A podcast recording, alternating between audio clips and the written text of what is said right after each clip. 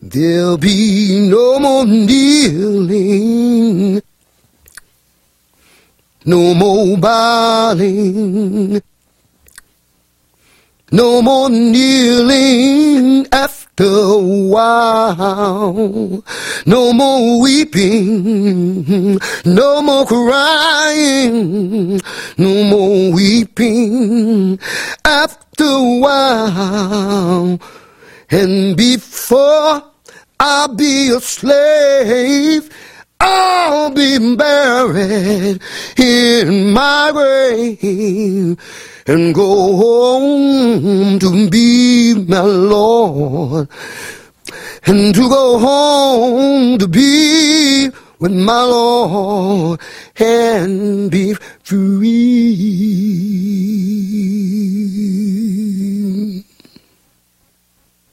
Like to move on to our fourth panel, Life and Labor Among Enslaved Women.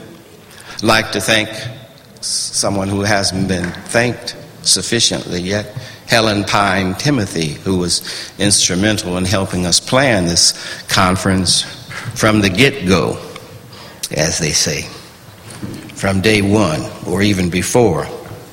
She visits us from time to time, teaches literature, Caribbean studies, and uh, at the proper time we will show our appreciation for this.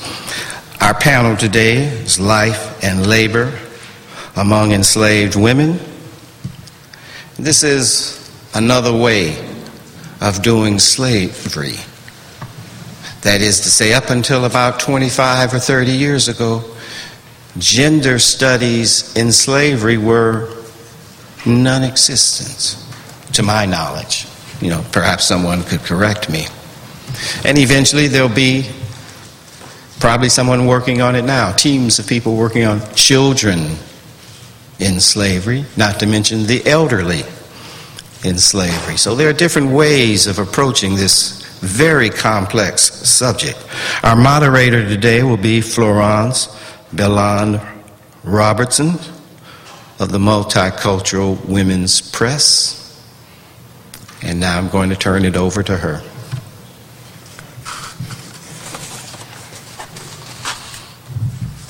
Thank you. Do you want some more? Thank you. Good morning, one and all. And thank you, Professor Douglas, for inviting me to participate in this most significant conference on the legacy of slavery. Yesterday was enlightening, inspiring, stimulating, and we heard numerous remarks about historical amnesia, the silencing of voices. I would say that we, the women, have been doubly victimized, for certainly our voices have been silenced for much too long. Thanks to activists and scholars like my colleagues here, we are beginning to emerge out of that passage of long, long silence. And though we have always been there, always been part of making up this world, in the Creole language in my country, we call it potomitan, which is central pillars of our societies. It is good that at last we are beginning to truly emerge. And like Maya Angelou's phenomenal woman, in spite of all our obstacles through the centuries, we can stay still. I rise.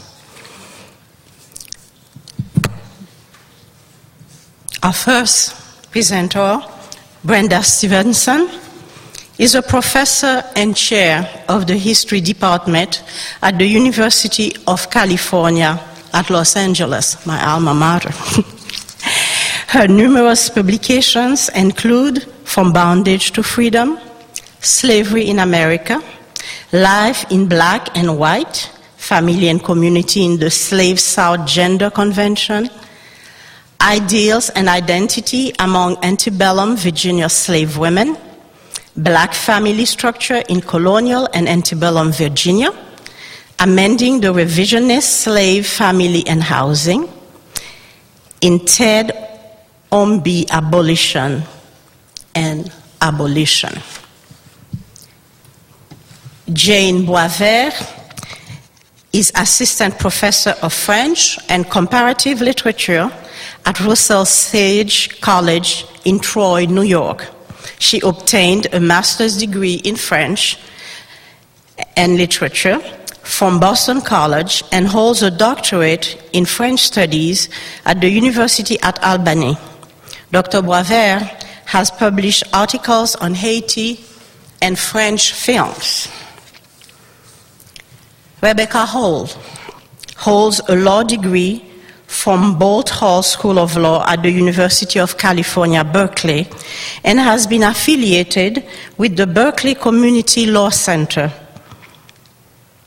creating and supervising its homelessness program project, prevention project, excuse me. She currently is completing a doctorate in history at the University of California, Santa Cruz.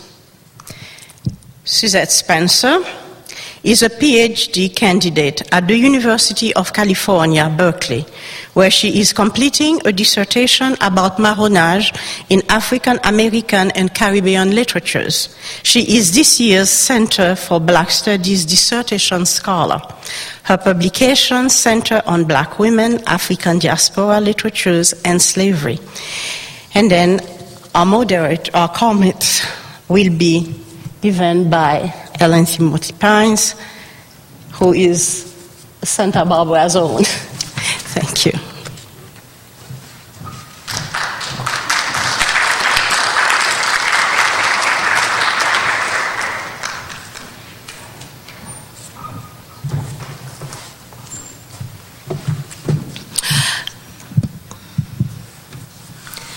Um, I'm going to begin my paper on slave women's work with a quote. Um, I was born a slave, but I'd never been one. I've been a worker for good people. You wouldn't call that being a slave. And this quote comes from Nicey Pugh, who was a slave woman in Alabama. Slave women like Nicey Pugh were workers, of course, and it was the labor that they did more than anything else that defined who they were, where they lived, and how they lived. Certainly, it was as laborers in one capacity or another that owners viewed and valued slave women. And it was in the, the estimation of their value as workers that slaves shaped and judged their relationship with their owners, and to some extent, their relationships with one another. Labor, therefore, not only profoundly determined one's life cycle and material well being, but was one of the most significant bases for slave female identity. It influenced their personalities and health, helped determine their class status among other slaves, slaves, was a basis for both esteem and shame, and was fertile ground on which they could register their resistance or accommodation to the institution of slavery. Nicey Pugh's cogent statement demonstrates the significance of female slave labor under the best of circumstances. That is, when it was duly appreciated and rewarded by her white owners. For her, the combination was not so much an expression of paternalism as it fundamentally was transformative. She had not been a slave in pre Civil War Alabama, but a worker. Delia Garlic felt very differently about her experiences as a laborer in Virginia, Georgia, and Louisiana. Born in 1837 in Powhatan County, Virginia, Delia was sold with her mother as a child to the local sheriff. Her master, she explained, was not mean, but his daughter and his wife were very cruel. While nursing her mistress's baby one day, he hurt his hand. The baby's mother blamed the child, the slave child, and retaliated by running a hot iron up and down Delia's arm and hand, taking off the flesh. Another incident left the young girl beaten almost unconscious. Shortly thereafter, Garlic was sold, this time without her mother, to Georgia and then to a man in Louisiana. There she was, quote, a regular field hand, plowing and hoeing and chopping cotton. Delia's hard, barely rewarded labor, her multiple sales which severed family ties, and the brutal punishments she experienced embittered and threatened her dehumanization. She felt profoundly her enslavement. It's bad to belong to folks that own you soul and body, she admitted, that can tie you up with your face to the tree and your arms fastened tight round it, and take a long curling whip and cut the blood with every lick. The kinds of labor slaves performed slave women performed, even more so than their color or age, defined their status among other slaves. It was a hierarchy imposed by whites but respected and refined by the slaves.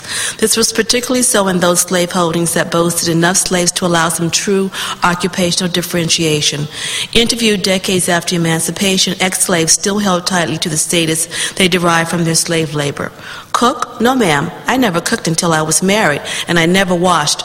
All I washed was the babies and maybe my mistress's feet. I was a lady's maid.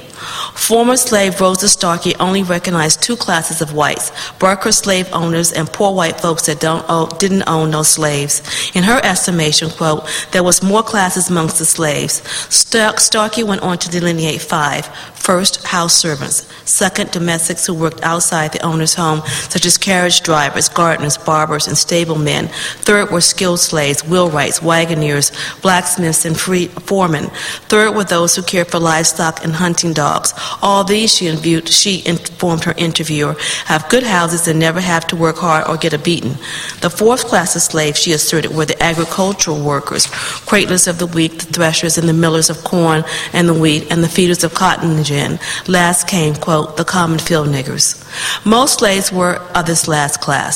The vast majority of female slaves were agricultural workers on farms and plantations that were the mainstay of the southern colonial and antebellum economy.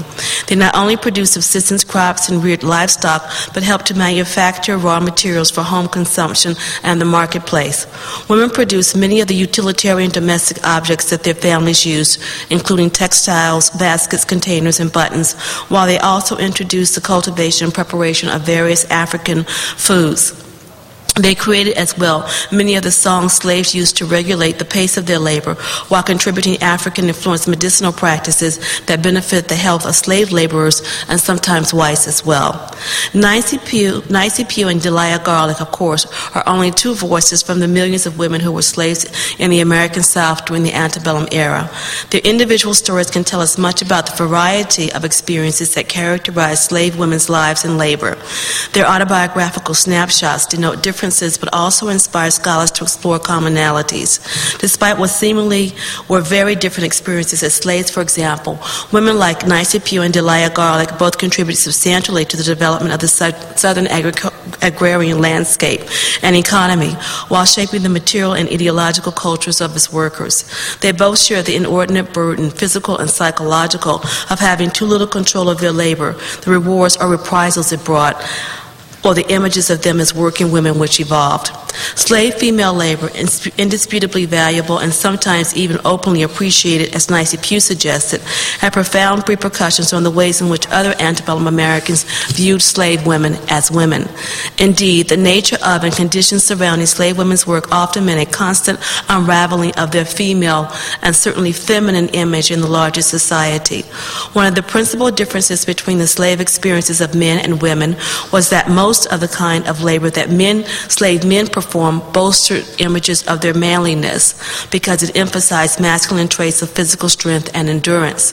It is not difficult to understand, therefore, how slave women's work, particularly their field work, which often was identical to that of slave men, profoundly defeminized them in the eyes of casual observers and owners and overseers as well. It cast slave women in what became the stereotypical image of the workhorse on the one hand and eroticized them as Jezebels out to use their sexual powers to lighten their workloads on the other. The development of either side of this perverse mythology, as one might imagine, had devastating effects on slave women's lives. Slaveholders relied on workhorse images to push female laborers inordinately hard. Sometimes denying them minimal levels of material support and punishing them severely when work, women did not, in their estimation, comply. Jezebels, on the other hand, faced constant sexual harassment, threats of abuse, and often were the victims of rape, sodomy, and sexual battery. Others, in related fashion, were forced to comply to dehumanizing breeding schemes. Far from escaping from labor or gaining from it, as those who would label these victims of sex crimes as prostitutes suggest, the sexual labor of slave women was just that labor. Only its implications were much more harsh and long term than the labor they did in the fields or as domestics, as the hundreds of thousands of biracial children born to them only began to suggest. Frederick Law Olmsted's remarks upon seeing a gang of slave women repairing roads in South Carolina are indicative of the grossly negative images female labor routinely inspired. Curiously, as nowhere in his observations does such an unflattering view of male laborers emerge. One should note in particular the combination of deep revulsion and attraction to Olmsted's, in Olmsted's description, his stunning conflation of the images of slave women as both workhorse and Jezebel. And I quote, clumsy, awkward, gross, elephantine in all their movements, pouting, grinning, and leering at us, sly, sensual, and shameless in all their expressions and demeanor. I never before had witnessed, I thought, anything more revolting than the whole scene. End of quote. Olmsted's description is so grotesque that one almost loses the labor context from which he spoke, one in which women, who were in the majority, worked alongside men filling holes in a muddy, rutted country road with soil that they had hand carted and logs that they had cut and hand laid. In their prime, slave women such as those Olmsted encountered did as much and sometimes more labor as slave men. Yet their experiences as laborers could be quite different from those of their male counterparts. These gender differences were manifest in a number of ways that this paper will address, particularly the sexual nature of slave women's work. While men and women who were field workers often did the same kinds of work, the workloads of women, the physical and psychological conditions under which they labored, and the rewards for their efforts often differed substantially, sometimes profoundly, from those of men. Moreover, occupational differences outside the field, for instance, were substantial. A significant minority of females, but many fewer males, were domestics. Large holdings employed both, but antebellum women dominated these positions, especially amongst smaller slave slave holdings. Female domestics were nurses, maids, cooks, seamstresses, spinners, weavers, and midwives, while in southern towns they also were waitresses and washerwomen. Male slaves, on the other hand, had greater opportunity to hold skilled and supervisory positions that privileged their experiences in both rural and urban settings. Men held exclusively the elite occupations of blacksmith, cooper, painter, wheelwright, carpenter, miner, tanner, and joiner, and therefore had greater opportunity to earn cash, extra cash, and to hire themselves out. They also held leadership positions as drivers, overseas foremen, and head craftsmen, which was extremely rare for women. Southern female slaves, especially those who were field workers, routinely worked longer hours and were responsible for more work, a combination actually of skilled, manual, domestic, and sexual labor that continued well into the night and during the time that male slaves traditionally had off.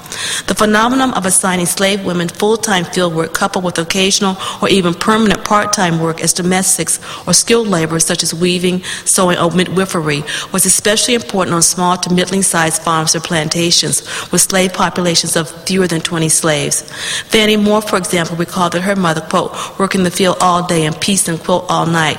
Then she had to spin enough thread to make four cuts for the white folks every night.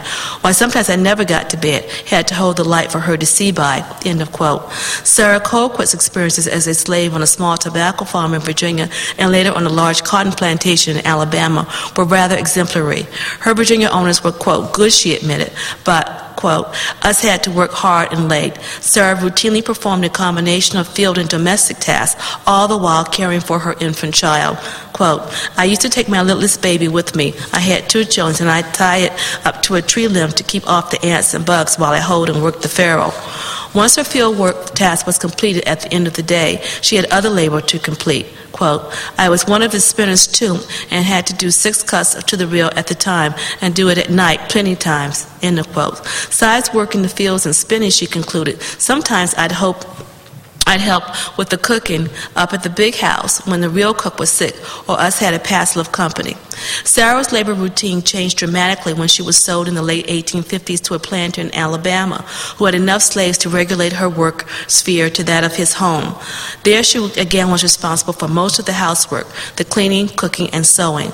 Once a slave status became principally that of a domestic, usually their labor, like that of Sarah's in Alabama, was confined to their master's home, barnyard, loom house, kitchen, and gardens, although it was not unusual for slave domestics to be sent to the fields during harvest time. Female field laborers, even those on large plantations, might be called on for some sort of domestic labor if the master or mistress wanted to fill some temporary void. It was unusual, therefore, except for on the especially large plantation with 50 or more slaves, for women to be merely confined to agricultural work for the duration of their prime status. Young slave females and elderly women had even more diverse assignments. And it was not just that men did more labor in the fields. The farm journals of planters as well as the diaries of observers of slave women's labor, routinely note that women and men perform comparable levels of work in the field. Rising early in the morning to the sound of an overseer or driver blowing a horn, and working until nightfall for five and one half to six days a week, female laborers routinely did the same kinds and amount of field work as males. Some historians, for example, contend that men did the heaviest and dirtiest work, especially clearing new fields, plowing, and ditching. Throughout the South, however, women also were responsible for this kind of work. Amelia Walker of Virginia, for example, remembered watching her mother working in the fields, and I quote, Mama plowed with three horses. Ain't that something? Thought women was supposed to work long with men, I did. End of quote. Henrietta McCullough of North Carolina concurred proudly, quote, I plowed and dug ditches and cleared new ground, and hard work never hurted me yet. Um, they only had one man, Uncle Mose, and so, of course, he had to have some help um, to tend 100 acres, end of quote. Seeing a winch plowing, one Mississippi Slavery Observer noted, quote, I asked him, the overseer, if they usually held the plow. He replied that they often did. End of quote. Frederick Law Olmsted's observations concurred. He not only noted women routinely plowing, hoeing, ditching, and repairing roads, but also involved in the dirty task of fertilizing. Quote, I saw women working again in large gangs with men in one case, they were distributing manure, which, has been, um, which had been carted into heaps. A number of the women were carrying it in, um, carrying it in from the heaps in from the heap in baskets on their heads and one in her apron and spreading it with their hands between the ridges on which the cotton grew last year. The remainder, he continued, followed with great long handled, heavy, clumsy hoes and pulled down the ridges over the manure and so new ridges for the next, new, next planting.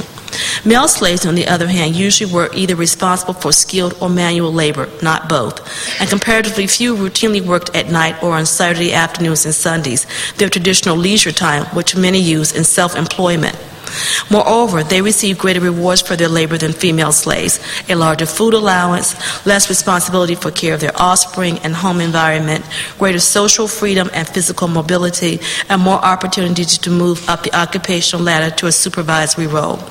Of course, there were many exceptions in each case, particularly because the size of the slaveholding, the gender ratio of the prime workers, and the kind of major crop being produced had much influence on the slave's experience as worker.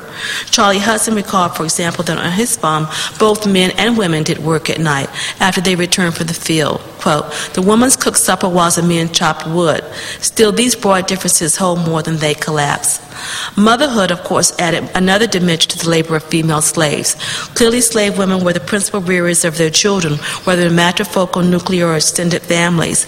As such, they were responsible for their day to day care even when owners provided nurses. Frances Willingham, for, for one, recalled the work women did at night while men rested. Quote, when slaves come in from the fields at night, the women cleaned up their houses after they did after they did it, and then washed and got up early next morning and put the clothes out to dry. Men would eat, sit round talking to one another, and then go to bed. But it was not just the food and clothing preparation, social and skilled instruction, nurture and discipline of slave children that equaled large amounts of additional work for these women.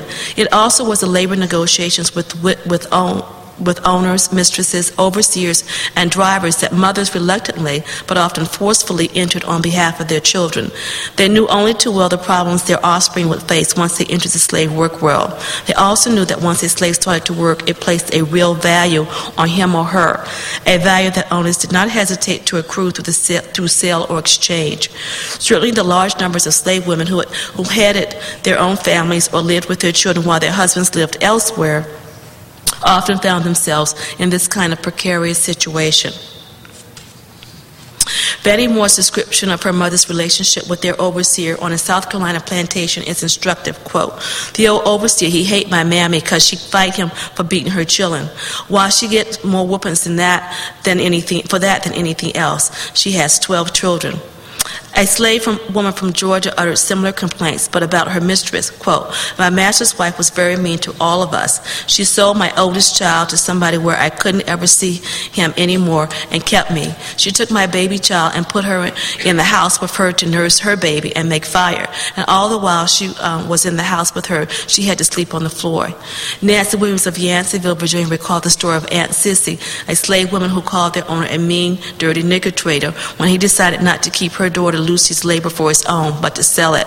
When her son Henley died sometime later, Sissy refused to publicly acknowledge any grief for her son's death, preferring instead to take again the opportunity to voice her bitter feelings about Lucy's sale. Quote, and Sissy ain't sorry much the death of her child, Williams concluded. She went straight up to her old master and shouted in his face, Praise God, praise God. My little child is gone to Jesus. That's one child of mine you're never going to sell.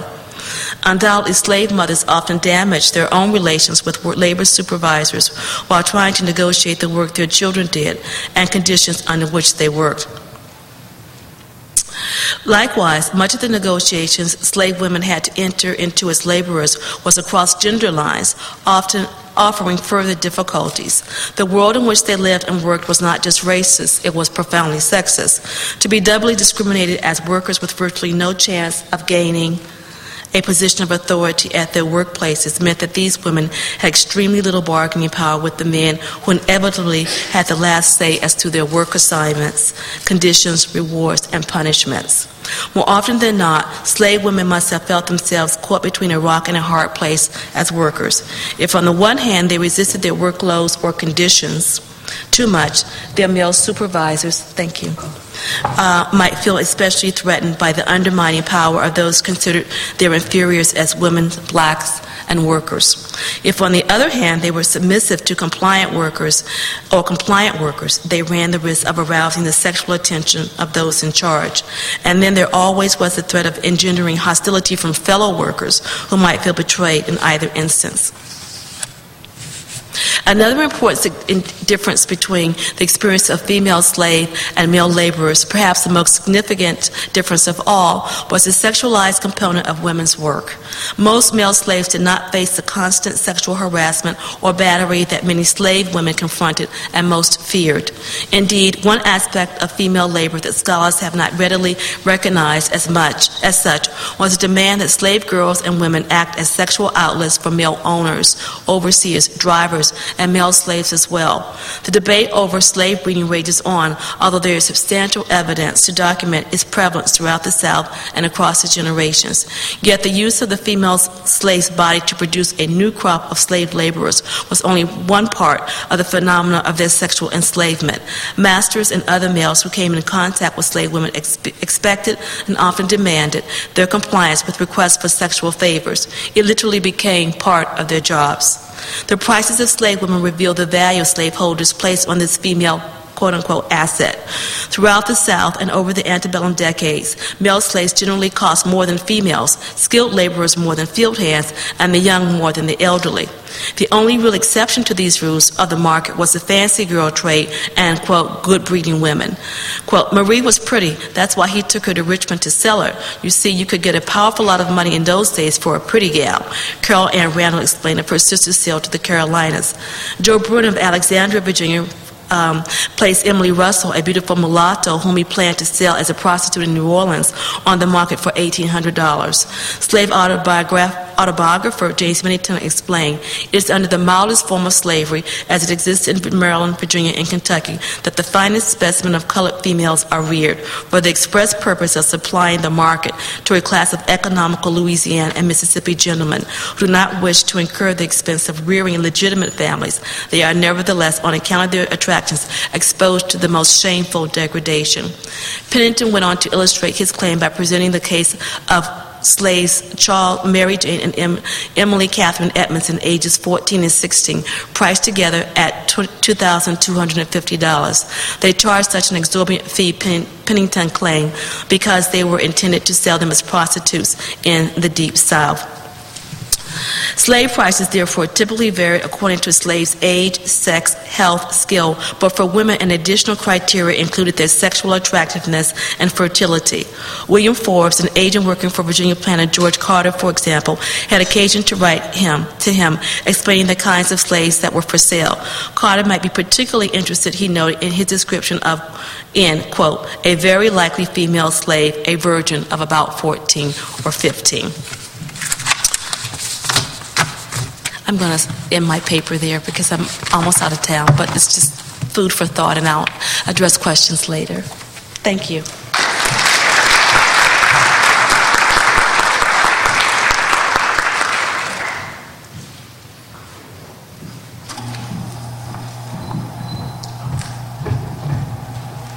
Good morning. I brought you some some overhead, so that's why the screen is coming down.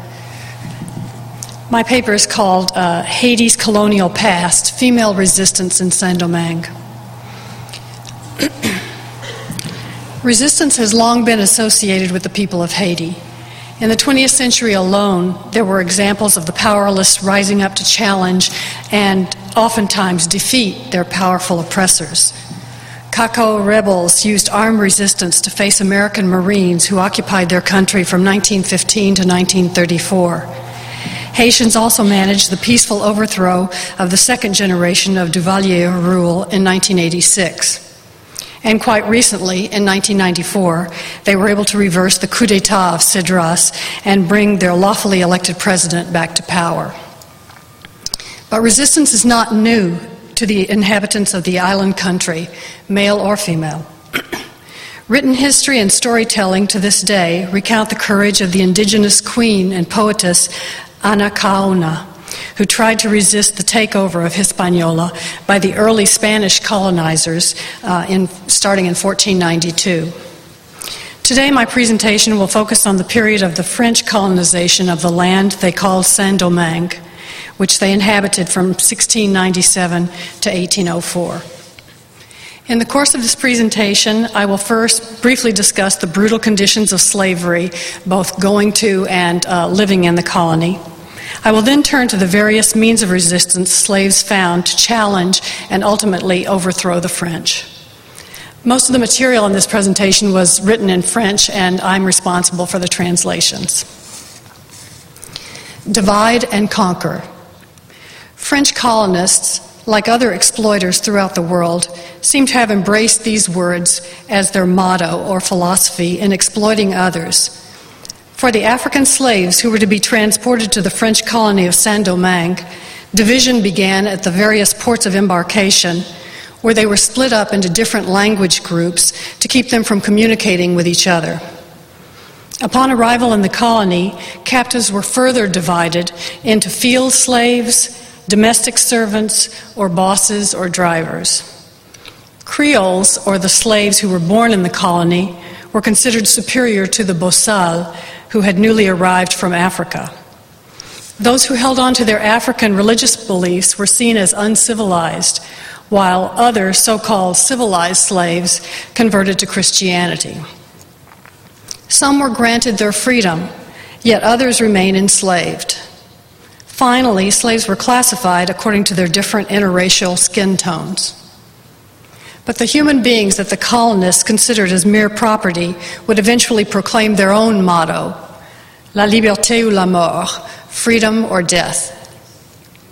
Tenacious and ever increasing resistance led, in fact, to the unfathomable the undoing of the colonial regime, including the defeat of Napoleon's troops, aided by yellow fever and the proclamation of the Independent Republic of Haiti on January 1, 1804. Tomes have been devoted to the fight for Haitian independence by such male heroes as Boukman, Toussaint Louverture, and Dessalines. Yet, fighting beside the men at every level of resistance were heroic women, many of whose names have gone unrecorded. As we shall see, re- resistance began early in Saint Domingue, which has often been described by historians as a colonial hell. Slaves were treated like animals. they were inspected and purchased at markets, branded on both sides of their chest, and forced to work practically naked under the tropical sun.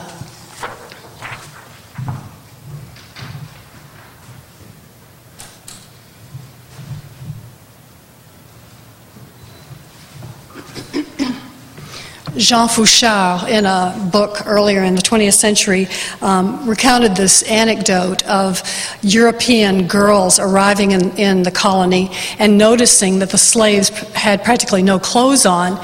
And uh, the slave owner said to her, Why don't you ask us to clothe our cows, mules, and dogs? Slave women were given hardly any consideration because of their sex or physical condition. They cleared the land, tilled the soil, dug ditches and canals, planted and picked cotton and coffee, and cut sugar cane just like the men. Female slaves received less taxing duties only during the last few months of pregnancy or while nursing their babies. All slaves were routinely underfed Moreau de Saint Méry uh, noted uh, in talking about the, the meals that the slaves would eat after working all day in the field, he said, um, After the Negro has eaten his banana, he goes to bed. Slaves were often cruelly and indiscriminately punished. Recaptured runaway slaves would have one ear nailed to a post and they would have to stand there. Even pregnant women were not spared the torture of the four post, according to C.L.R. James. Here's a picture of the four post.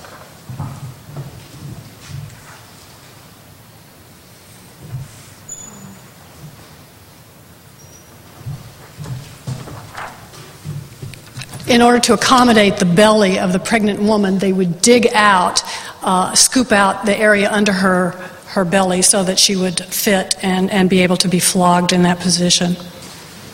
A hole was dug in the earth to accommodate her unborn child. Female slaves were the object of additional discrimination and mistreatment because of their sex. As the property of the slave owner, the slave woman was routinely used as his sexual object to take or to give to others. In this atmosphere of physical and sexual degradation, many slaves perished quickly. In fact, life expectancy from the moment of capture in Africa has been estimated at only seven years in the colony. Many slaves, however, turned to diverse forms of resistance from suicide, non cooperation, abortion, infanticide, to marronage, voodoo, poisoning, and revolt. Marronage is running away. I'll talk about that in a minute. Even in the ports of origin in Africa, slaves resorted to escape or suicide to avoid being deported. Acts of resistance were so common, in fact, that masters of slave ships carried revolt insurance and discovered the necessity of chaining slaves to the ships. Here's a picture of the position of slaves in the ships.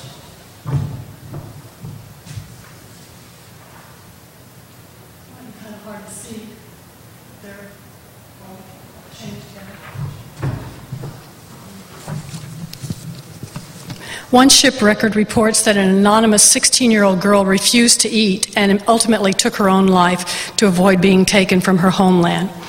Resistance continued throughout the Middle Passage. Both men and women, like the one pictured in the movie Amistad, threw themselves into the sea or found other methods of suicide, like hitting their heads against the sides of the ship or holding their breath until they died. Suicide persisted as a means of resistance, especially among women in Saint Domingue. At times, however, suicide went beyond personal reasons to become an offensive measure, hitting the, col- the colonists in their pocketbooks. Less self destructive means of resistance were practiced in the colony as well. Acts of non cooperation were especially prominent among slave women. In the fields, female workers feigned illness, were disorderly, and disobedient. Domestic servants were often overtly resistant to their master's orders.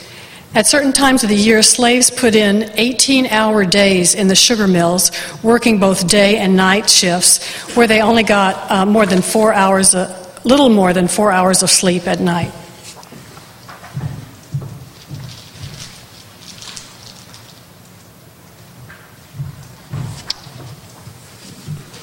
Slave women were chiefly responsible for feeding the cane into the mill, and in their exhaustion with no sleep and the long days that they put in, the women often would fall asleep and their hands or arms would get caught in the mill and in the machinery. These hazardous conditions led to further acts of resistance. Two female workers on one plantation categorically refused to work the night shift. One of the women even threatened the driver and told him that if there were any night work to be done, he would have to do it himself. Low fertility and infant mortality were widespread throughout the Caribbean area during colonial times. Reasons to explain these facts are varied and somewhat controversial.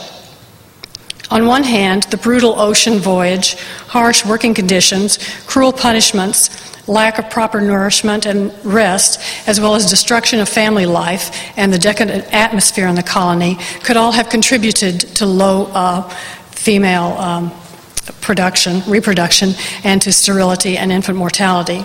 On the other hand, while no hard evidence exists, some female slaves may have turned to abortion and infanticide as desperate attempts to manage their own fertility, because many of them were just used as baby machines to produce more slaves. One of the most persistent and effective means of resistance for the slaves of Saint Domingue was marronage, Maroons were slaves who ran away to live in groups in the mountains, forests, savannas, or even in the towns, pretending, pretending to be free. Although it is difficult to determine the number of slave women who became Maroons, there were probably fewer women than men because they had responsibilities of taking care of children and it was hard to run away with a child. However, from this tattered copy of the colonial newspaper Affiche Américaine, we find the names of two runaway women.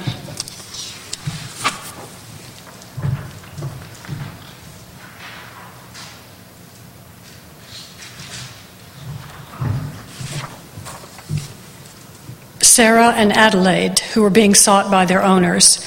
Some women, like a certain Rosette, escaped and were recaptured and punished hundreds of times, a sure sign of the slave's determination to be free. Marronage was a crucial step in overcoming the deculturation slaves had suffered at the hands of the colonists and in turning the tide to additional forms of resistance. Away from the watchful eye of the owners, maroon slaves were able to consolidate themselves, preserve their own culture, and make plans in secret. They continued to practice Vodou, an amalgam of various African religions which had taken on the rites and images of the Catholic faith. Vodou gave the slaves a new sense of identity and became a source of inspiration in the fight against slavery. Female sa- slaves served right alongside the men in the practice of Vodou and the acts of resistance it spawned. Macandal, a Maroon leader and Vodou priest, organized his followers to outright rebellion by poisoning slave owners and their families. A young slave woman, Assam, participated in what became known as the Macandal affair. Assam was later accused of twice administering poison to her master. She was then tortured in, into revealing the names of her co conspirators. An important mambo, or priestess, in the history of Vodou was Cécile Fatiman. This slave woman took part in leading a Vodou ceremony which would come to be considered the founding moment of the Haitian nation. On August 4, 1791, Cécile Fatiman Boukman and Boukman Dutty held a religious and organizational meeting in the Caïman Woods, where slaves from over a hundred plantations were assembled. One week later, a full scale revolt became the Haitian Revolution. Over 200 sugar plantations and 1,800 coffee plantations were burned, and 1,000 white people were killed. As the revolution continued, slave women were willing to do practically anything to help the revolutionary cause, including selling their bodies to obtain information, gunpowder, or weapons. Continuing a West African tradition, like the female soldiers of Dahomey, certain women actually fought in the ranks against Napoleon's army. Women such as Sanite Belair were considered as courageous and ferocious as the male soldiers. Another female soldier, Marie Jeanne Lamartinière, is held to be Haiti's answer to Joan of Arc. Fighting alongside her husband, an officer in Toussaint Louverture's army, Marie Jeanne helped to defend the village of Crête-à-Pierrot during the course of a three day battle. The persistence and effectiveness of slave resistance in Saint Domingue led to the first successful slave revolt, revolt and to the foundation of the first Black Republic. As we have seen, women played a vital role at all levels of resistance and succeeded in abolishing slavery in their country. The success of the Haitian Revolution was due in large part to their willingness to accept the fact that no sacrifice is too great. Their actions from covert to outright rebellion led to the ultimate liberation of their people. Thank you.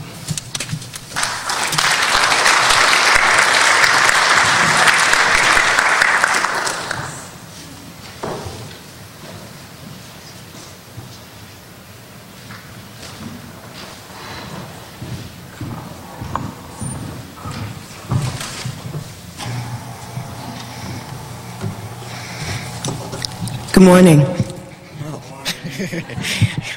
so I have to get that close. Um, my name is Rebecca Hall, and the title of my paper is Not Killing Me Softly African American Women, Slave Revolts, and the Historical Construction of Racialized Gender. There exists a scholarly consensus among historians of slave resistance that women did not participate in slave revolts it was interesting to talk right after your. Um, a couple of recent examples. In, in the book Gabriel's Rebellion, Douglas Egerton writes, quote, informing his inner circle, Gabriel chose no women. Women of African descent inhabited a separate domestic sphere in the w- New World, just as they had in the Old. In the introduction to More Than Chattel, David Barry Gaspar and Darlene Clark Hine write, if slave women did not figure prominently in the organization of collective resistance, such as revolt, it was not because they lacked the will, but because, as mothers of children and nurturers of their families, they engaged in less confrontational or nonviolent forms of resistance. Um, there's been a little bit of scholarship in the French Caribbean that, that, like Bernard Moitt and the work you're doing, that talks about women's martial resistance, but nothing in the United States. Um, in my research, in my dissertation, um, I argue that women, in fact, planned, participated in, and led slave revolts in the United States. In this presentation, I'm going to address what gets in the way of seeing women in revolt, give examples of a, of a methodology I'm developing which allows us to recover these women's stories, and finally, I will show how excavating the process by which the masking of African American women's agency in slave revolt occurs sheds light on certain key elements that constitute one, the system, the system of racialized gender that developed during slavery, and two, continues to this day as a legacy of slavery. I'll be making the argument that those who documented the occurrences of slave revolts, the slave ship captains, the government investigators, the judicial system, the slave owners, the military, and so on, were engaged in a process of pacification of enslaved women. And I'll be making the argument that many historians who study these sources, who categorize and define acts of resistance, and are charged with creating the historical memory of today, are also engaged in a process of pacification of African American women. I'm exploring what I call the prose of passivity and its attendant mechanisms of pacification. These are the method, methods used to mask the agency of African American women in slave revolts. The investment in this pacification differed in different historical locations. I argue that by tracking these investments in these different locations, we can trace key threads in the creation and maintenance of systems of racialized gender because it lays bare historical mechanisms of domination. I'll begin by walking you through some of the primary sources on slave revolts, and then we'll come back to the issue of how historians treat these sources. So, what shapes the primary sources? I look at how the original sources themselves are created, at what blind spots they contain, so that we can read these sources against the grain. In my dissertation, I engage in a transatlantic social history of African American women in slave revolts, beginning with a study of female martial traditions in various West and West Central African cultures during the era of the slave trade. Um, And then I can continuing with an analysis of women's partic- participation in revolts during the Middle Passage, and then ending with a discussion of three revolts in the colonial port city of New York in which women played prominent leadership roles. I engage in a careful interrogation of, of the, these primary sources to show what's at stake in masking women, of women's actions in each specific historical location. In this presentation, I only have time to analyze one slave ship revolt and just begin the discussion of, of New York. Um, so I, I, chose to, to, look at the infamous re, re, 1721 revolt aboard the Robert because some of you might be familiar with, with, with that revolt. Um, and it can shed light on, in, on the intersections of, of, several contemporaneous discursive practices which enacted the pacification which to which I'm referring. Um, we'll be able to see this prose of passivity in action. So, in this revolt, Atkins, a British naval officer, recounts the story of, quote, a woman slave, um, and how she is seen, seen as a body without agency and without subjectivity. And here's a quote from him We met there the Robert of Bristol.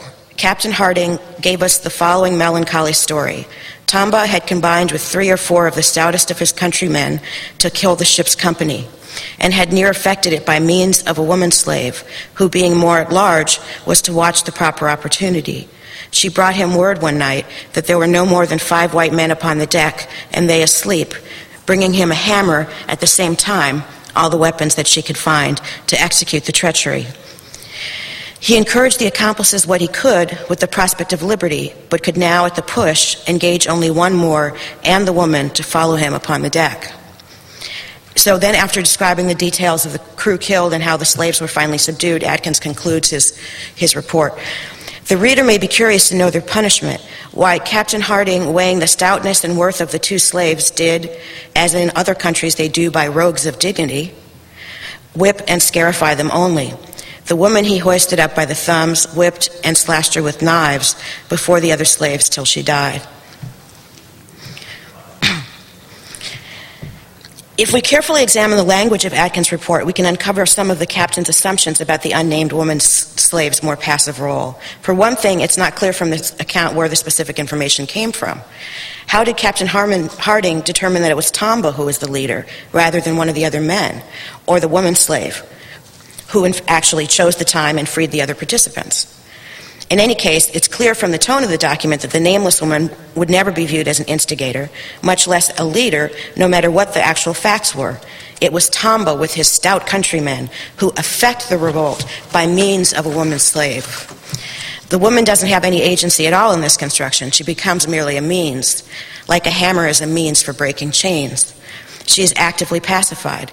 The woman was not viewed as a participant in the revolt. So when he says, Tamba encouraged the accomplices what he could, but could at the push engage only one more and the woman to follow him upon the deck. So here the nameless woman slave isn't even an accomplice, despite the fact that she supplied the weapons and decided when to attack.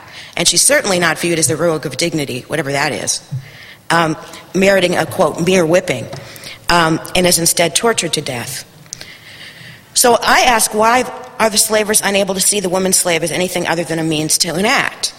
Societal expectations about who is even capable of a political act shape that, that society's ability to see and record those acts. Who is designated as a political actor in a given society is partially a function of discourse. And the same Enlightenment philosophy which defined the politics and political theory in Europe and North America in this period viewed slaves and all women as lacking political rights or agency.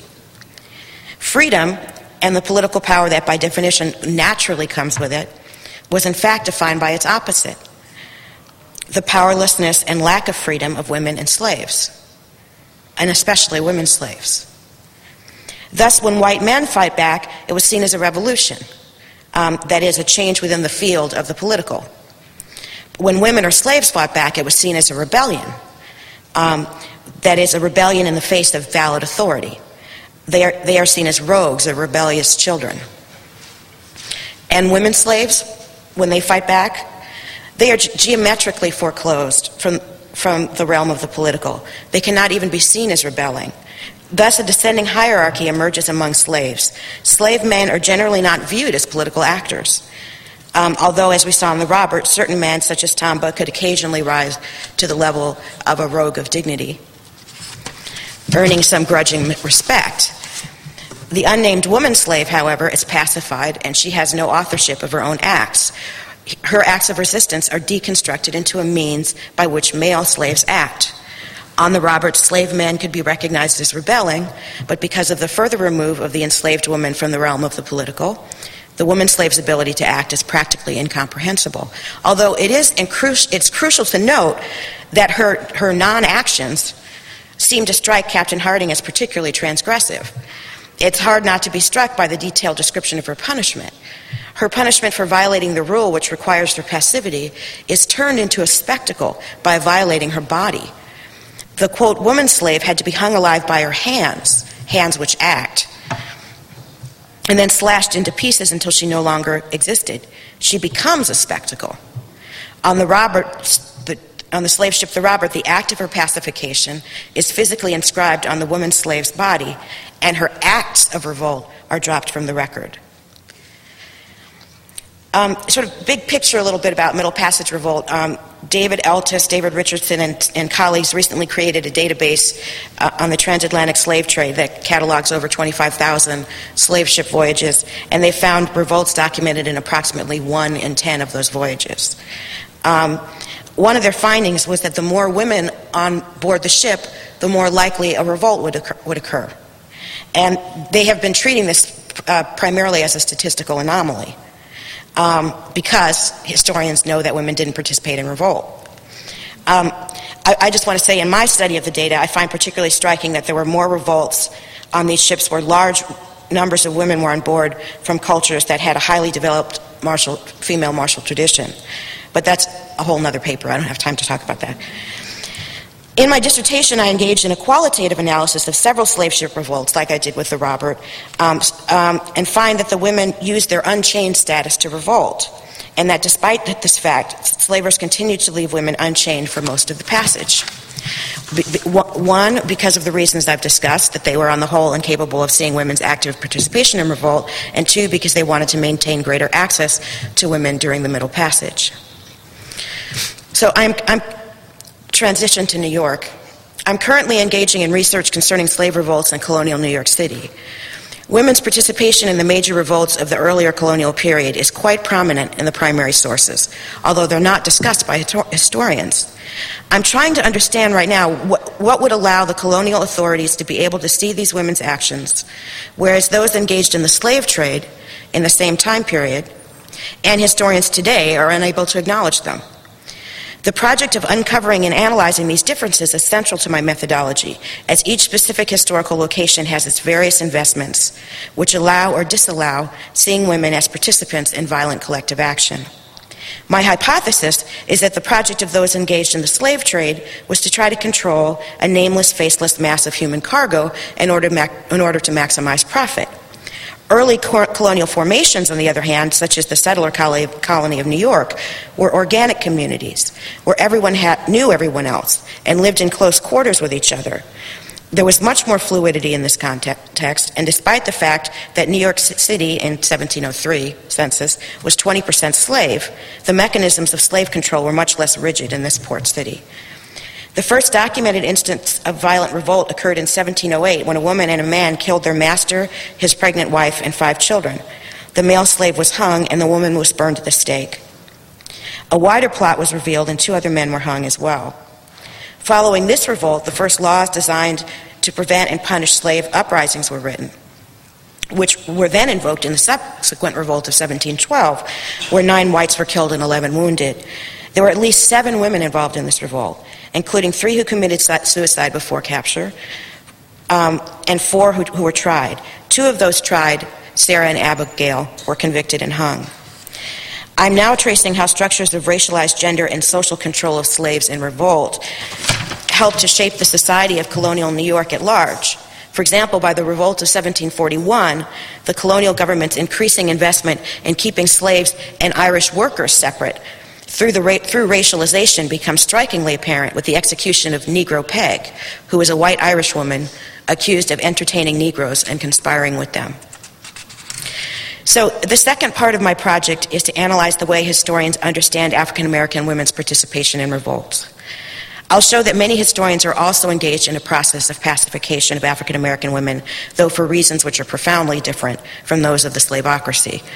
So, when, for example, Elizabeth Fox Genovese argues that demarcating revolt as masculine as a masculine enterprise is liberatory for African Americans because it restores their quote gender, what is she writing against?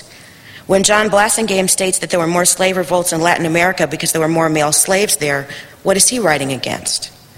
When Herbert Gutman argues in The Black Family and Slavery and Freedom that slave men were protectors and providers for their women, what is he arguing against? The alleged pathology of African American gender roles caused by the supposed creation of the black matriarch and the quote emasculated black man in slavery. In response to the critique that African American gender roles were and therefore are pathological, historians of slave resistance are caught in a Manichaean binary of masculine active versus feminine passive, constructing a passivity for women in order to shore up men's masculinity. And the infamous Moynihan Report didn't create the formulation of the black matriarch and the emasculated black man. It just inscribed the myth as public policy. This myth is as whole is. Don't tell me. I have five minutes. Jeez. God. This myth is as old as the American profession of history itself. Here's a quotation from a historian uh, in 1889 in The Plantation Negroes, Freeman. He says, It was black women who really molded the institution of marriage among plantation Negroes. To them, its present degradation is chiefly ascribable. Um, I'm going to skip the historiographical thing about um, Phillips and Elkin's response and Black Sambo and whatever, because I don't have time. But um, but um, this whole thing about you know trying to write against the Black Sambo, this passive male slave. Um, uh, you know, in the Moynihan report, it's captured. Um, Moynihan says that at the heart of the deterioration of the fabric of the Negro society is the de- deterioration of the Negro family. Um, evidenced by the rates of divorce, illegitimacy, and the rate, rate of, f- of female headed households. And this is, uh, and of course, a family where women lead does not mer- merit the designation of a family at all. Um, it's a female headed household, which it sounds to me like Medusa, like some kind of monster, you know, that produces other, gives birth to monsters. Um, um, so, you know, in, in, in, 19, in 1998, uh, as recently as 1998, Orlando Patterson put it this way um, Racist oppression took many forms and damaged Afro American men and women in numerous ways, but the single greatest form of ethnic domination was the relentless effort to emasculate the African American male in every conceivable way and at every turn. Um, so when these historians are writing about how women didn't undermine men by assuming masculine roles, they're, they're writing against this, this mythology. So um, they're arguing that they're writing to, to say that African Americans were not pathological, that they had the correct, that is, the European gender roles. The historiography of slave rebellion is engaged in an ongoing project of pacification of enslaved women, a pacification seen as necessary in the face of danger to counteract the threat of black women. And let me just make myself, uh, my position perfectly clear. I don't believe emasculation is a legacy of slavery. However, the harmful discourse of emasculation is a legacy of slavery. The term emas- emasculation is a gendered metaphor for the exploitation and oppression of a people. And as Bell Hooks and many other feminist scholars have pointed out, freedom is equated with men who are free and who have free access to their women while domination is equated with rendering the subjugated man as impotent. This is why the discourse of emasculation is intrinsically reactionary and misogynistic. It can't help but be interpolated into the system of, of national, colonial, racial exploitation where women's bodies are the boundary markers for the nation and, partic- um, and, and patriarchy. So, in uncovering the legacy of slavery, which is the point of this con- conference, we must develop another language for capturing the violation of black men's peoplehood.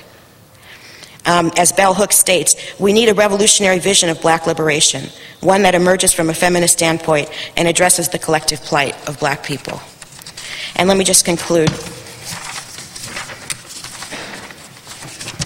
Okay, so I've looked at the issue of African American women in slave revolt to one, to try to restore their actions to the historical record, to two, to explore the investments in creating a passive female slave, and three, to reveal the mechanisms that bring about this pacification.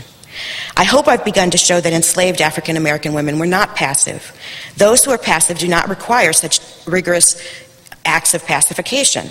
As other scholars such as Fanon and Foucault have pointed out, not only speech, but silence itself is a discursive construction.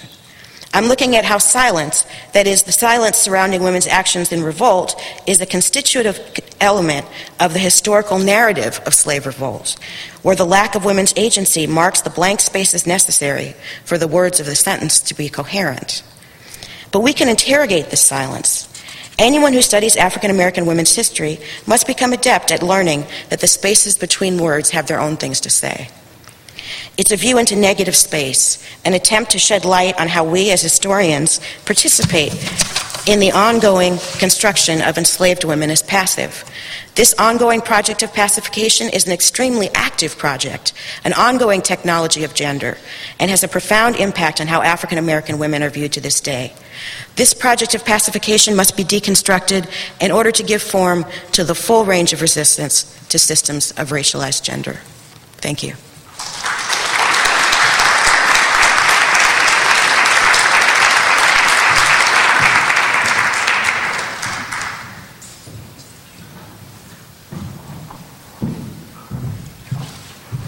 Good morning.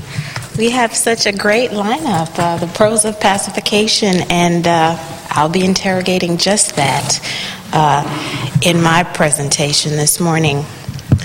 Uh, what manner of love is this on the edge of Monticello? Dashing Tom, Dusky Sally, and Contemporary Discourses of Plantation Romance. That is the title of my presentation this morning. If we accept the idea that identities are formed in and through language, that is to say, the written and the visual, then what might it mean that Sally Hemings and Thomas Jefferson's 38 year sexual relation is negotiated through recourse to the language of interracial sex or miscegenation as opposed to rape and bodily injury? What lies behind, beyond, or hopelessly entangled in this language? Put simply, what identities are engendered and or protected by such language? In a well-known study, Women, Race, and Class, Angela Davis offers a powerful statement that underpins this presentation. Davis writes, quote, The issue of sexual abuse has been all but glossed over in traditional literature on slavery. It is sometimes assumed that slave women encouraged the sexual attentions of white men. What happened between them, therefore, was not sexual exploitation, but rather miscegenation. End quote. This is an old and by no means novel observation, yet we revisit it today given recent historical studies such as Jan Ellen Lewis and Peter Onuf's work, Sally Hemings and Thomas Jefferson, History, Memory, and Culture, as well as imaginative reconstructions about the legendary romance between Dashing Tom, Tom excuse me, and Dusky Sally, as they were often called in 19th century's tawdry tabloids. Given the recent DNA results confirming that Thomas Jefferson fathered at least one of slave, uh, one of his slaves, Sally Hemings' several children, I want to use a discussion of Barbara Chase Riboud's novel Sally Hemings to instigate a critical discussion of the manner in which black women's sexual injury vanishes and con- it vanished rather and continues to vanish beneath repressive rhetorics of plantation romance, interracial sex, and miscegenation, a misidentificatory or transposed move that is parallel to the manner in which 19th century legal apparatuses had no name or epistemological conception of black women as injurable. As well, I'd like to suggest more broadly that we use my presentation as a catalyst for rethinking the two films that have re- been reproduced about the Jefferson Hemings liaison. Have people seen these films? Anybody seen the films about Jefferson and Sally Hemings? Okay. Anybody read the book? Okay. Anybody heard the rumors? All right. I'll sketch out Chase Riboud's construction of Sally Hemings's character and examine the relationship it bears to 19th century conceptions of black womanhood as debased and demoralizing, what Toni Morrison calls a paradoxically terrorizing and serviceable Africanist presence. My intention is not to dispute the historical existence of the quote unquote affair between Jefferson and Hemings, but to examine the conditions of possibility and workings of power the author Chase Riboud, both inscribes and erases from her neo slave narrative in order to present the Jefferson Hemings relation as a quote unquote love affair. I qualify the use of the term affair here, and I use it advisedly because my analysis implicitly questions whether a discourse of romance can adequately describe or explain sexual relations between masters and their property, or whether provisional sexual choice and coerced compliance can be restaged as, conceptual, as consensual relations or strategic submission. I am particularly interested in the manner in which Sally Hemings' subjugation, bondage, and most importantly, her rape are represented in most of Chase Riboud's slave narrative, or neo slave narrative rather, as sublime and romantic, if ambivalent and self deluded enjoyment of domination. In her afterword to the novel, Chase Riboud's argument suggests that her imperative is solely an historical one, centered on establishing the credibility of the Jefferson and Hemings liaison as part of African, uh, African American and American history. Much of the afterword addresses the reaction Chase Riboud received from American historians who were and still are jealously guarding Thomas Jefferson's good name. Whether the affair actually happened seems to be the locus of controversy that Chase Riboud's arguments address, but nothing is said in this afterword about the relationship such a work as Sally Hemings might bear to other narratives written by about by or about 19th century black women or to a larger black women's literary tradition, and the novel was first published in 1979 to give you some context. Perhaps the closest Chase Riboud comes to such an imperative is when she asserts, quote, if Thomas Jefferson offers himself up as a surrogate for meditation on the problem of human freedom, then Sally Hemings is available for meditation on terror, darkness, invisibility, dread of failure, failure, guilt, and powerlessness, end quote. I would like to suggest, however, that is Chase Riboud as author who constructs Sally Hemings as a character available for meditation on terror, darkness, invisibility, dread of failure, guilt, and power. Hemings's availability is the result of Chase Riboud's determined objective of registering the mere possibility of the love affair between Jefferson as president and Hemings as despised black outcast. In this neo slave narrative, Sally Hemings functions quite paradoxically as a perfect surrogate for representing and enacting Jefferson's sexual desires. If Jefferson invokes the problematic of human freedom, he does so only to the extent that he functions in this story as a principal power agent in the master slave dialectic, thereby provoking consideration of how his power is constituted in and through domination and property ownership, property ownership being Sally Hemings. Reading Sally Hemings, I was moved to wonder whether, in giving us a character as abject and enamored with her subjection as Hemings, Chase Riboud relies too heavily on the bank of 19th century ideologies, which designated black women eager concubines plotting and reveling in the debasement of whoredom or prostrate subalterns devoid of self agency. Hmm? Or does Chase Riboud bypass these facile categorizations altogether to disrupt typical conceptions of the master slave as the master, or the slave master rather, as rapist and the enslaved woman as a helpless victim? Does she suggest a more complex dimension of concubinage heretofore unexplored in black women's writing? Certainly, the character Sally extends our critical insight into the complex interchange of power, domination, submission, and resistance inherent in relationships between white slave masters and their black female concubines. I suspect, however, that one reason this neo slave narrative has not received the critical fanfare other neo slave narratives have enjoyed, especially in this age of reconstructing black women's history through fiction, I suspect that that reason is because Chase Riboud problematizes the boundaries that delineate love and obeisance, rape and romance, power and weakness. I'm thinking here of Dessa Rose's uh, neo narrative, which has gotten lots of attention, and obviously Toni Morrison's neo slave narrative, among others. Even though readers are aware that love between a white slave master and a black enslaved woman was more often than not born of the master's will to power rather than mutual romance, in this narrative, concubinage confounds easy categorization because intimacy and delicacy figure prominently in the narrator's portraiture of Jefferson and Hemings's relationship. While much of Hemings' story is told in retrospect, the narrative's unfolding captures uh, the mature recollections of the 54 year old Hemings. So while much of the story is told in retrospect, the narrative resonates with a profound sense of romance, regardless of whether the narrator or Sally Hemings is rendering the story. This sense of romance, though partially mediated by the arguably selective tangles of Hemings's memory, obscures Jefferson's sexual manipulation and rape of the 15 year old Hemings, who was his daughter's playmate and maid, as it is told in the book. The site of her rape functions as a space of inversion and ambivalence where fear and violation are transformed quite effortlessly and incredulously into desire and seduction. The terror of Hemings's rape is dramatized as unbridled passion and eager consent. The author uses geographical location, revolutionary France, to displace the implications of sexual subjection inside of a master slave dialectic and to evade or make unnecessary both Jefferson's moral accountability for rape and the neo slave narrative's own accountability for how such a violating beginning initiates a love affair. What, this is what Barbara Chase Riboud says. What makes the story believable, she claims, is precisely that these two personages, Jefferson and Hemings, were taken completely out of their racial and social context and redefined in a France fermenting with ideas of social and personal liberty.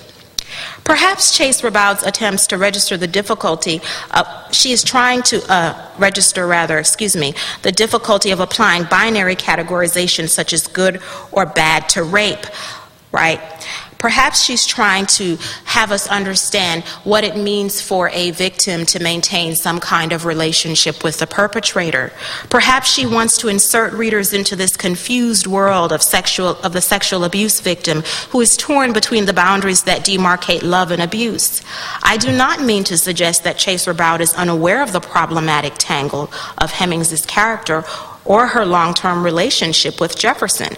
I do believe that at some level, Chase Riboud intends for her narrative to incite dialogue about passionate attachments formed in moments of abuse and the bittersweet and often destructive continuation of such relations. I also believe, however, that Chase Riboud loses control of the narrative's credibility as a result of her over-determined imperative to register the possibility, the historical possibility of the affair between Jefferson and Hemings. Readers are expected, for example, to believe that this adolescent's experience of rape can be seamlessly choked or softened, right, into the subject's easy perception of her violation as romance. For similitude is sacrificed to the extent that the narrative plunges into what I consider an apparatic grandeur. And Chase Riboud, very much like those 19th century editors who arranged slave narratives, anxiously attempts to recuperate narrative and historical credibility by providing numerous authenticating appendices to the neo slave narrative. These appendices plea for the plausibility of the affair between Jefferson and Hemings. Toni Morrison describes this phenomenon as a situation elsewhere, not talking about this book, but she describes this phenomenon as a situation in which, quote, for narrative credibility, the author substitutes her own determination to force the equation, but it is an equation that must take place outside of the narrative. We are outside of the narrative, and so we can judge this equation.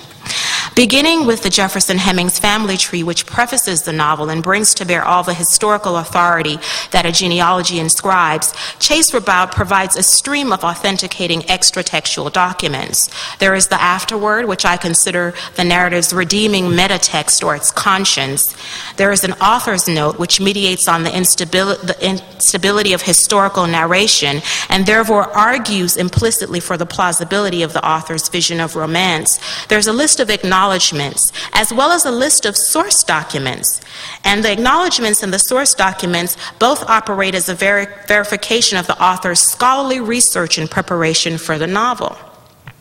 These interventions function as authoritative and validating additions or additions, levitating above and in dialogue with the text proper, yet readers may also consider these appendices as part of Sally Hemings's slave narrative.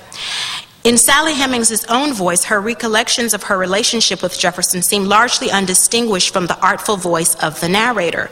The delicacy of language used by both the narrator and Hemings Language unlike that of Linda Brent, for example, mitigates a clear cut presentation of Jefferson as rapist, manipulator, and of Hemings as. Uh, it's not time, is it?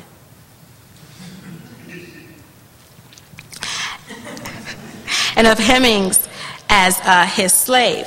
Certainly, this ambivalence in voice may be read as reflexive of Hemings's own anterior, um, anterior, interior rather ambivalence. Excuse me. Yet a larger question emerges here as well concerning the conflation of voice in the work. What is uh, the author herself trying to push and trying to have us understand as opposed to the character that she's trying to manage? What are the conflicts that emerge from that? Is she managing the characters well? I say no. Uh, let's consider, for example, uh, the, the main uh, thing that I'm preoccupied with, which is the scene in which Sally Hemings and Thomas Jefferson make love, or if you have another interpretation as I do, when Sally is raped. In a rather self deluded uh, and destructive vision, which proclaims seduction and submission as the ironic instruments of manipulation, Hemings believes that she can turn love against Jefferson by continuing to acquiesce to his power with such abject docility that she will elicit his guilt. She resolves that, quote, I would live like a perfect slave in perfect love and slavery, and this love would be my strength and my fortress. Never would he forgive himself or his world for it, and never would he escape from it. I would, it would be my master who would be branded and bonded to me forever. I would turn love against the possessor and daze him into the everlasting hell of guilt. If I could not hate him, I would kill him with love. And if I could not kill him, I would maim him forever, cripple and paralyze him so that he would have no possibility to walk away from me, no voice to deny me.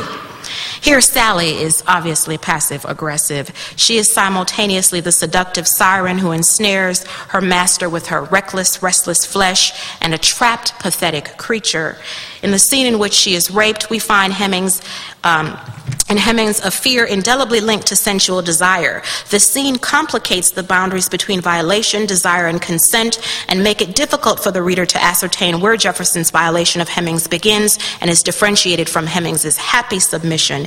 It is almost as if Sally Hemings submits to her godlike master using her body as an offering. The terror of rape or the issue of coerced compliance is never discussed as part of the context of their sexual encounter.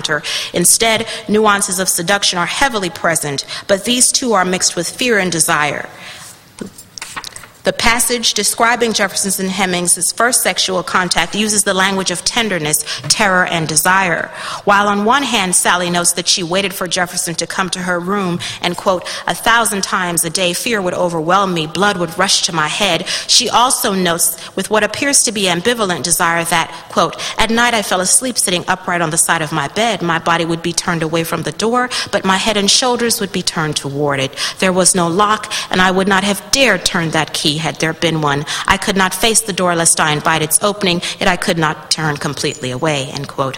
The split positioning of Hemings's body suggests both a sense of closure and an eager invitation.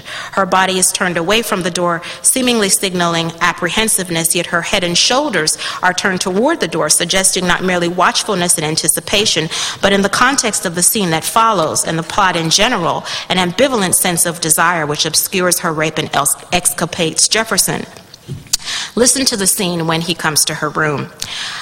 I took control of him. I bent forward and pressed a kiss on the trembling hand that had encompassed mine, and the contact of my lips with his flesh was so violent that I lost all memory of what came forward.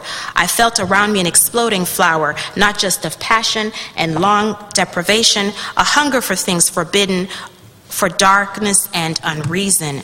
There is nothing in the text to tell us what gives us this kind of gap this gap between I am so afraid and now my contact with his white flesh instigates a certain kind of violent, what the author calls exploding passion. That critical gap, I think, is the place where we as scholars, historians can intervene and begin to think about what it actually means for rape to be transposed and uh, to be sanitized, if you will, under terms such as interracial sex, uh, miscegenation, especially now that the DNA shows that Thomas Jefferson indeed fathered at least one of Sally Hemings's children. Um, as we look at the data, as we look at the films, as we think about the reimaginings, I think it's imperative that as we, we think about the relationship between sanity and the sanitized vocabularies that we want to map over this very maddening situation. Thank you so much.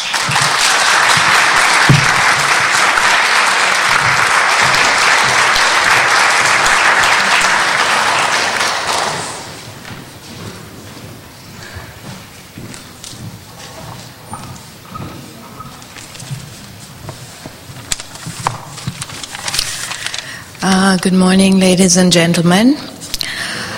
I must say that I'm extremely delighted to have had an, um, a part in this panel. I congratulate the panelists.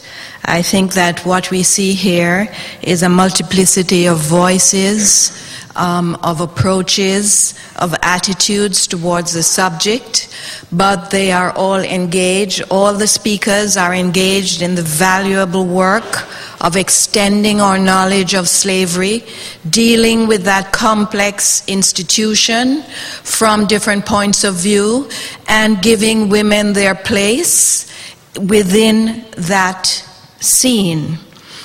I truly congratulate these women for the nature of their research, and of course, I think that each one of them has played a role in exploding the myths which surround women and women's participation in the institution of slavery.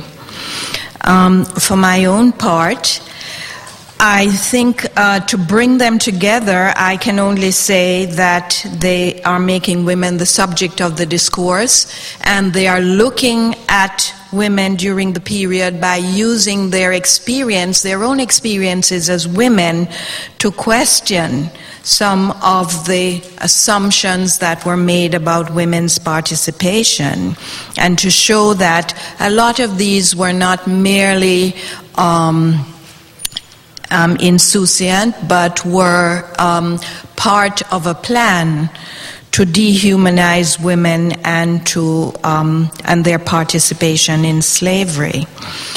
Um, for my own part, I would like to just add a little, if you give me two minutes, some of my own thoughts on the position of women in slavery.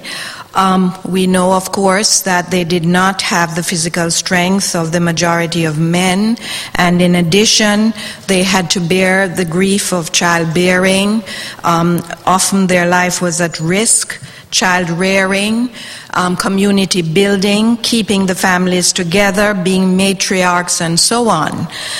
But I think women also um, showed had various strategies of resistance which I would like to call nonverbal strategies and which I wanted to remind you took place. They had strategies both verbal and nonverbal to make up for the lack of strength.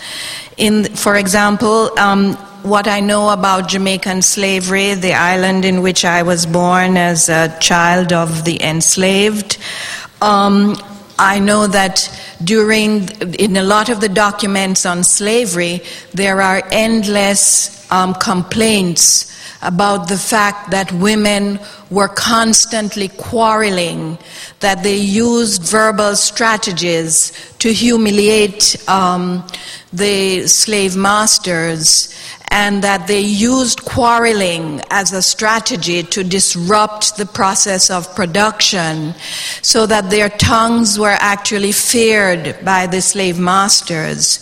And they would um, they would use um, strategies such as uh, third party um, ridicule and addressing third parties um, while throwing words at the overseers, throwing words at the driver. The drivers were um, often blacks the people who meted out the punishment and who drove the slaves were blacks who were chosen to be drivers.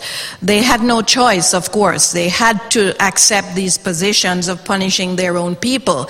But the women really worked on them psychologically by throwing words at other people which they were meant to hear.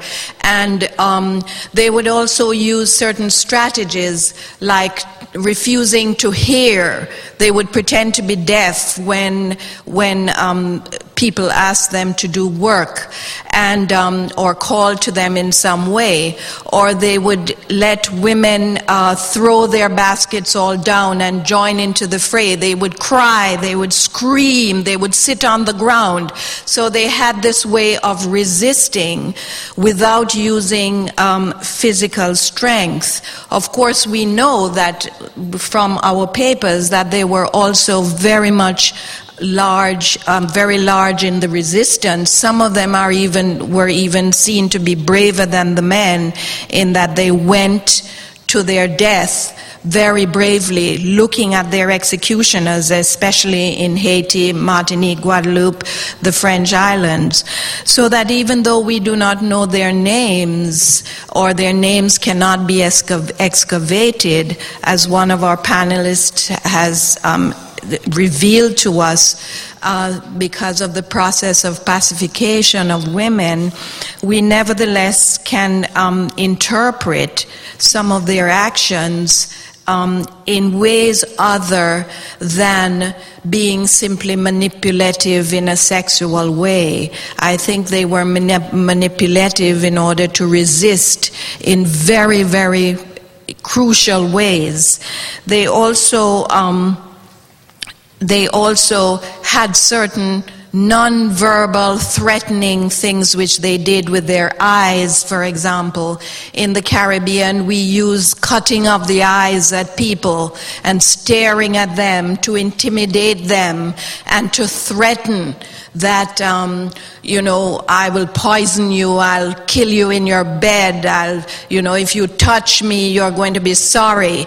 That kind of attitude, which actually still exists in the Caribbean today, that women have developed all these strategies of resistance, which perhaps are not talked about, but are very, very, were very important in protecting themselves in a situation where their physical selves were at risk, their psychological cells were at risk.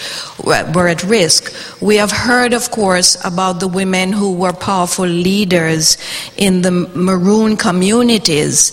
I also want to talk about the women who marooned themselves, sort of created spaces, mental spaces for themselves, for relief. For example, they made themselves into healers, into prophetesses.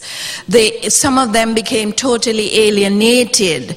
They simply took no part in the community, either of the community of blacks or of whites, and in this way created a kind of maroon space mentally in which they could survive.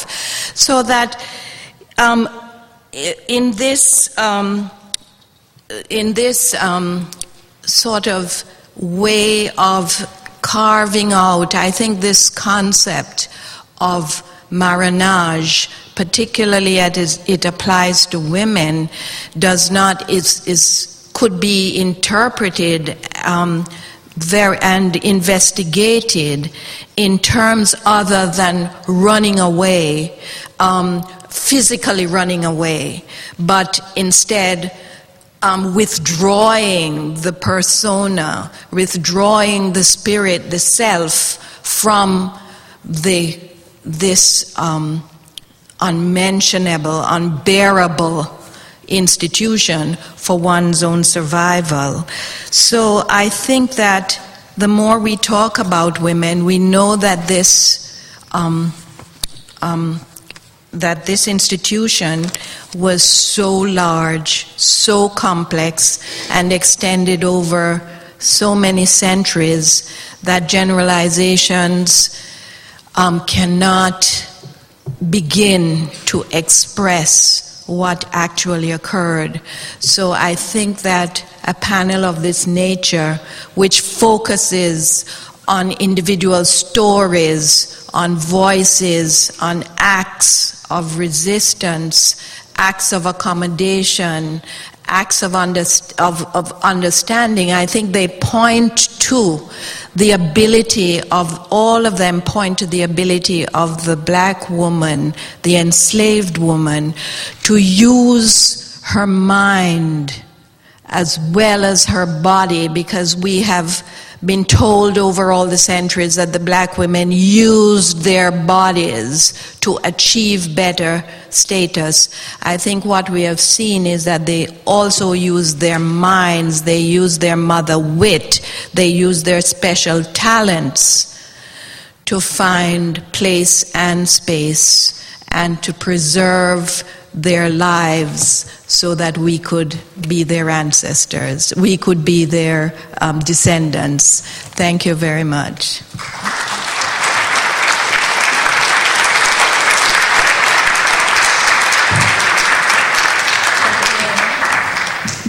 Thank you for synthesizing. Now we will please entertain some questions from the floor.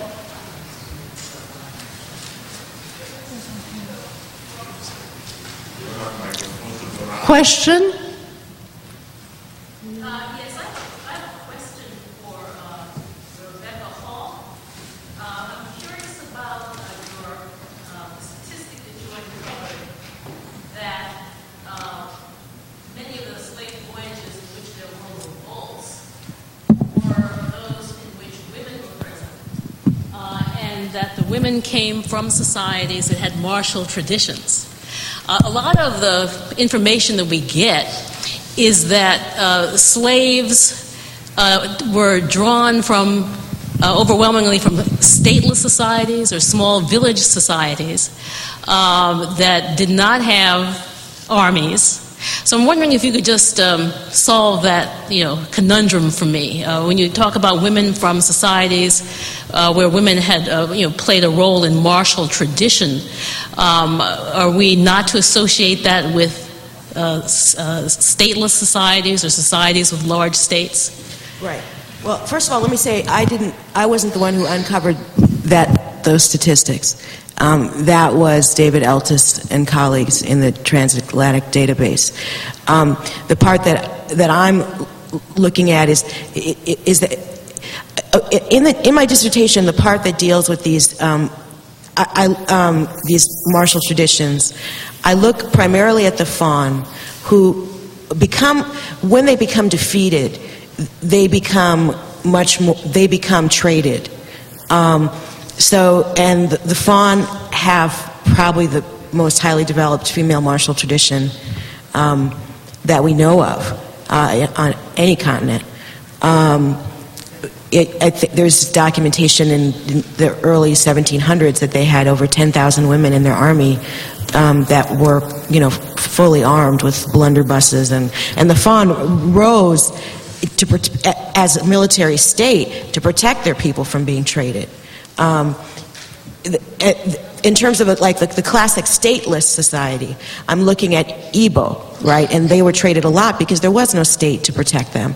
Um, that uh, this part, uh, the, the, sources I have are a little tricky. I've got, I've got Equiano's narrative that talks about how women uh, fought to defend the villages against slave, slavers with, with swords. Um, I've got current anthropological data that says that Igbo women are all taught self defense and have historically been, that it's just part of their uh, coming to womanhood. Um, and another area that I'm looking at is the um, the Indongo, the, the, the issue of, of, of uh, what's now called Angola. Um, and there's been some work on the Stono Rebellion uh, talking about martial traditions and its impact, uh, African martial traditions and uh, bases of resistance uh, uh, from Congo, Angola. Um, but then, assuming it's all men, who participated in these revolts because they were the ones who had the. Does that help at all? Yes, very often uh, one associates statelessness with uh, vulnerability to the slave trade. And when someone says martial tradition, you think state. Uh, so uh, I was just wondering how to, how to reconcile those two. I just I use the term martial tradition just to. Uh, the, the problem is is that you know there there has been work. There's been the issue of women fighting, you know, committing coordinated violent acts of revolt is very threatening, and um, and I'm curious to know why it's so scary. And the the work that's been done in in African history um, there hasn't been much work done using actual primary sources. Some some scholars say, of course, there were women warriors in Africa, but they don't do any of the any work to prove it. You know, the, to look at any take up any of the primary sources, and so they get sort of dismissed as these are just something to fuel our imaginary, just some abstract whatever. Um, you know, I'm not even trying to get into the debate about whether or not you know, cultures in Africa, Africa African cultural legacies, uh, created bases for resistance in the Americas. I'm just interested in how the, the legacy of African culture has been wielded by historians today um, to exclude women from slave revolt by saying that women don't have a tradition of, of co- coordinated violent actions. And so I'm, and I feel like if I can show that there is a history and document it, th- th- I need them to show me why you know, then, then the ball's in their court. T- tell me why you're assuming this. And I just use the term martial tradition because um, maybe I should use a different word. Maybe you could t- give me di- another suggestion, but. Could we move to the next question, please? Thank you. Is that me? Yes, please. Thank you. Uh, I just I have a comment and a question. The, the, the, the question is for Dr. Spencer. uh, I, I, I, don't know much about uh, literary critique, uh, but uh, my, my question really is for you to educate me. Uh, is there a difference between uh, criticizing uh, a work of literature in terms of context and things like that, and uh, the kind of thing that historians would do, asking whether what is being presented uh, represents historical truth uh, so each time I, I, I listen to well, literary uh, experts, I always wonder uh, which of the two things they are doing. Are they questioning the historical validity of what is being presented, or simply yet doing uh, their own things about uh, literary criticism? Uh, I have watched a number of these historical films, particularly those that deal with the Atlantic slave trade, and I can't think of any of them that I like uh, in terms uh, of how much uh, historical truth uh, that they contain. Uh, and uh, again, not knowing much about the, the, true history of the Jefferson case, I, I watched the film that you talked about, uh, and I really can't uh, distinguish uh, between uh, what is being presented as uh, historical truth uh, as distinguished from the, the, imagination, the literary imagination of the script writer. So that's the, the, the, question I have. the comment is a very brief one and it's more of a suggestion for where people who've been talking about slave breeding. Uh, what I suggest they should do in terms of methodology uh, is to look at uh, slave prices and ask the question at what point uh, in price uh, is slave breeding profitable? If I may give an illustration here, we know that oil existed, the crude oil existed in the North Sea uh, all along. Uh, the companies, the oil companies knew that there was oil in the North Sea. But for as long as oil coming from OPEC was so cheap, uh, it wasn't profitable to uh, produce oil from the North Sea until the 1970s uh, when OPEC car organized and raised prices uh, so highly uh, that it became profitable to produce uh, oil from the North Sea. So if you use prices, you may be able to come to terms with some of the issues being raised as to at what point uh, slave breeding becomes profitable. Thank you. Is that second, I'm sorry, is that second part for me or No, for no, the? no, no. oh, It's just, a, just a comment. That's, I a, see. that's a comment and a suggestion. For I those see. interested in slave breeding. It came up yesterday, and I think it's come up again uh, this morning in some form. I see. Thank you. Um, let me address your question, or try to at least. Uh, it's an excellent question. Uh, there's often that blurring between historical uh, revisions and, and real f- quote unquote facts that happen sometimes African American women's literature. And one of the reasons that happens is because black women have been de- disenfranchised for so long, our voices have been excluded for so long that one of the mediums, or media rather, that they turn to is, uh, is uh, films and literature, writing books. But what I tried to show in the presentation and what I tried to um, underscore by talking about the different parts of, of, of the novel is that an immense amount of historical research went into it. So the appendices, the genealogy map in the front of it, these things are real things, and, and yet the author takes a little bit of creative license with reimagining the story. Now, my contestation of the story, of course, is built upon um, looking at actual black women's slave narratives, narratives like Linda Brent's narrative, Elizabeth Keckley's slave narratives, Ellen Craft's slave narrative, any number of 19th century black women who wrote about their experiences with their masters and the fact that they were either raped or there was that um, kind of situation where they could be raped and so they escaped and this kind of thing. And so that's where my contestation of the vision that Chase Riboud presents comes from. It comes from looking at that imagining in relationship to black women's slave narratives. But I have to say, in Chase Riboud's defense and in black women's defense um, who write literature, we've been excluded from the historiography, and you've done a good job of showing black women historians are the ones that have come in and we do work about black women. And for the most part, what you have is people who write literature also trying to do that. So you have this kind of blurring. And then another thing, food for thought, that people in literature talk about all the time, and hardcore historians do not like this and will not like this, but all historical and all things are narratives. And so you're talking about looking at an archive anyway at something that so and so wrote down and uh, it may not be that that may not be the, the truth as it were. It's the best that we have. And as far as african um, people are concerned and african american people are concerned there's always a contestation of the record. And so i suspect that the truth always lies somewhere in between and that's that gap that i'm saying that we need to get into that's the best i can do Can I add just one sentence to that? Because I, I am a hardcore historian.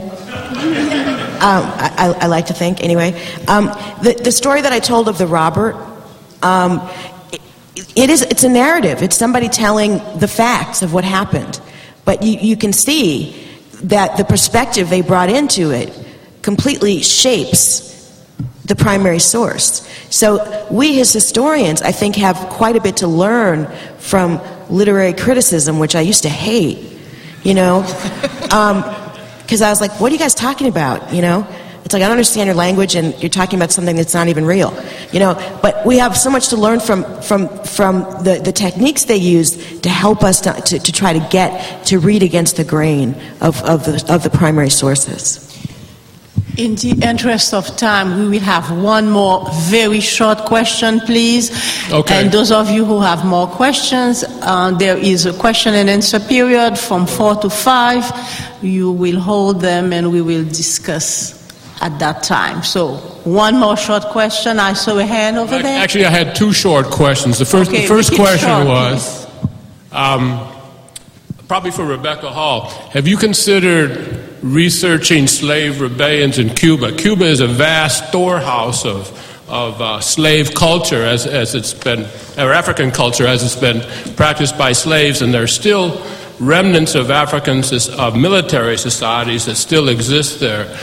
The second question is the first article I ever read, and this could be for anybody, the first article I ever read on women in slave society was written by Angela Davis, probably in 1970 or 71. And my question was for anybody how far back does the research go? Or what was the earliest research done on women in, in uh, slave societies? 1971. I'm serious. I think her article might have been the first. Does anyone know of any? It was written while she was in jail, too. Exactly. Isn't that ironic? I, I don't know of any other work specifically on women slaves, history of, uh, of women slaves before 1971. I mean, you would occasionally get stuff like on, you know, there'd be a chapter, you know, uh, uh, on a, like in the slave, slave community or, you know, other books, there'd be a chapter on sex roles or something. But. I would look in the Journal of Negro History, see what they have there. Yeah. Start about 1916. Yeah. In the general what? The Journal of Negro History. Yeah, I, I have looked. I, I don't see there. There's articles on day-to-day resistance that talk about women that were written in the 30s and 40s, but No, there's there's stuff. It's not Well, thank you very much. I think we all have been enlightened by this panel, and it was my privilege to be with you ladies. Oh, freedom. Oh, freedom. Oh, freedom after a while.